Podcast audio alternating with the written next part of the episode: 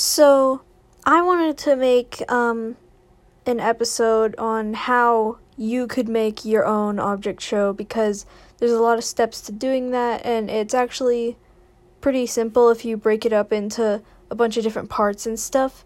Um, so, yeah.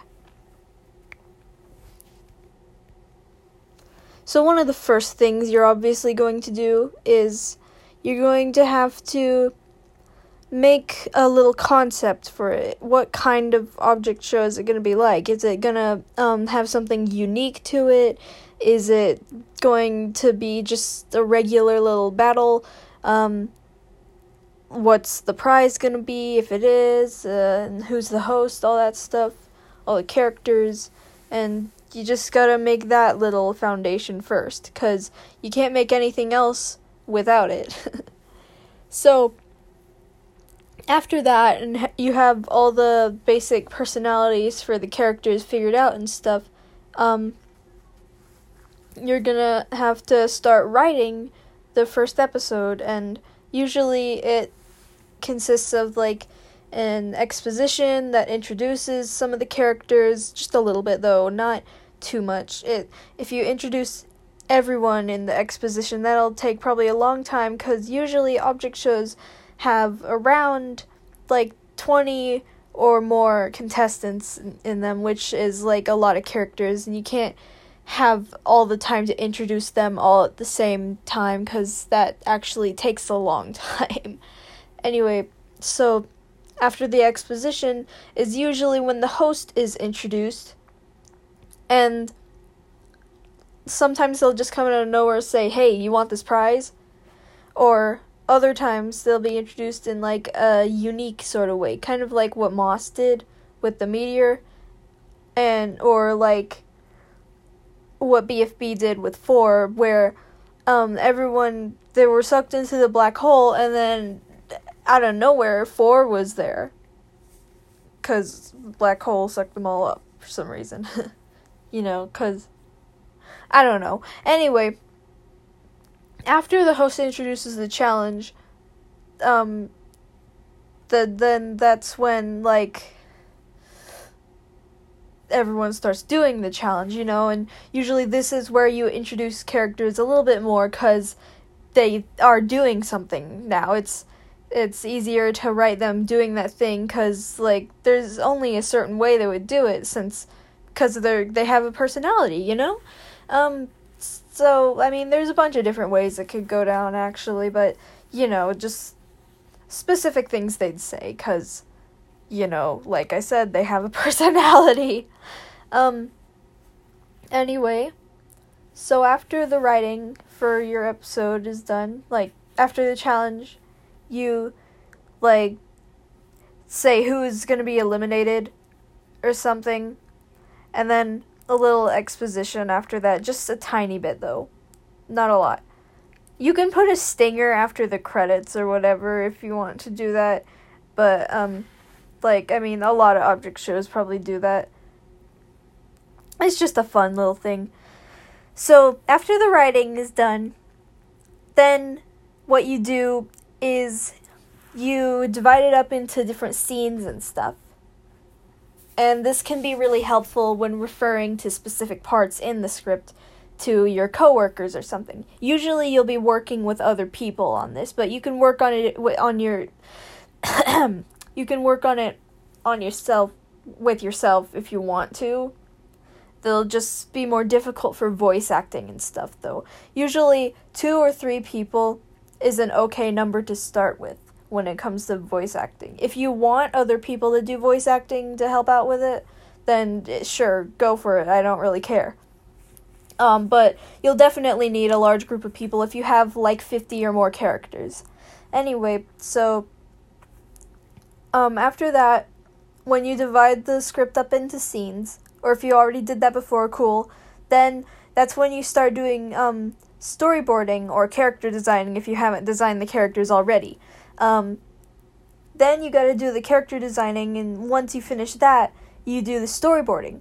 So, storyboarding is like the basic foundation for animation in an object show or any show show actually. It's like it usually you have to portray some sort of action, what the character's doing, where they're standing, where what area they're at, and all that stuff in a basic sketch. Like there doesn't need to be color unless you like the characters look pretty similar to each other or you can't really tell who's who just by looking at it. So, yeah. Um but it it um you gotta do storyboarding for like around one scene each and divide it up into different animation shots too. This is usually something open source shows do, but it pretty much works for any show at all, honestly. So, yeah. So um when I would do storyboarding, I would use different colored arrows to signify when a character moves w- what direction like they're moving in or their arm is moving in or whatever or their face whatever it is like i would make that blue instead of red because red means that the camera or the the field of view is moving you know um so so yeah. Um it's pretty simple actually. It just it's just a little time consuming cuz you got to draw people over and over again. But I do storyboarding all the time. It's not a big deal for me anymore. Um so yeah. After storyboarding or while storyboarding is going on, that's when you start doing all the voice acting. Um just saying each character's lines. So since I'm a voice actor myself for a bunch of different shows, a few tips I would give is that um first of all, just you can't talk like this like oh my god, we're falling. Ah, you can't do that. That doesn't work. It it's way better if you put emotion into it. Imagine how would you say that if you were actually in that situation at that very moment, you know? Like understand your character's personality. Understand like how they would say it, the tone of voice they would use. Um and all that kind of stuff. So, a few other random tips that I would give is that um you don't really need um, a super good microphone to do voice acting good. It's just that the audio quality will turn out way better. And that's always a good thing because if you have to listen to bad audio quality all the time, then um, that that ch- just kind of gets annoying, you know? So another tip would be um, drink water while doing your lines. Um, and don't like you shouldn't do the the the thing, the yelling thing. You never do this. This is horrible. This never works. You know, instead like like actually yell. It only works if you're actually yelling. Cuz so yeah. Um, that's what I do all the time. When I do a lot of yelling actually while I'm voice acting. Um, and actually yelling instead of the whisper yelling works way better all the time. Cause whisper yelling just sounds weird, honestly. It it sounds super fake. Obviously fake. And that's not what you're supposed to be going for unless like the character is actually like doing whisper yelling at that very moment, you know? So yeah.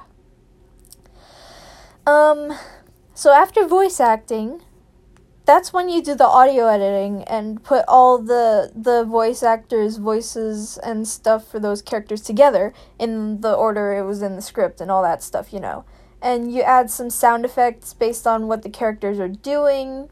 Um, maybe a little bit of music, but you could do that afterwards if you want to. It does, it's not really required. You put the music in while doing audio editing, but you can do that, you know. Um, I don't really use the best software to do this, honestly, because I do most of my work for object shows on my phone, actually. I. I do not use the correct programs at all, but I mean, it can make something. I can I can use it.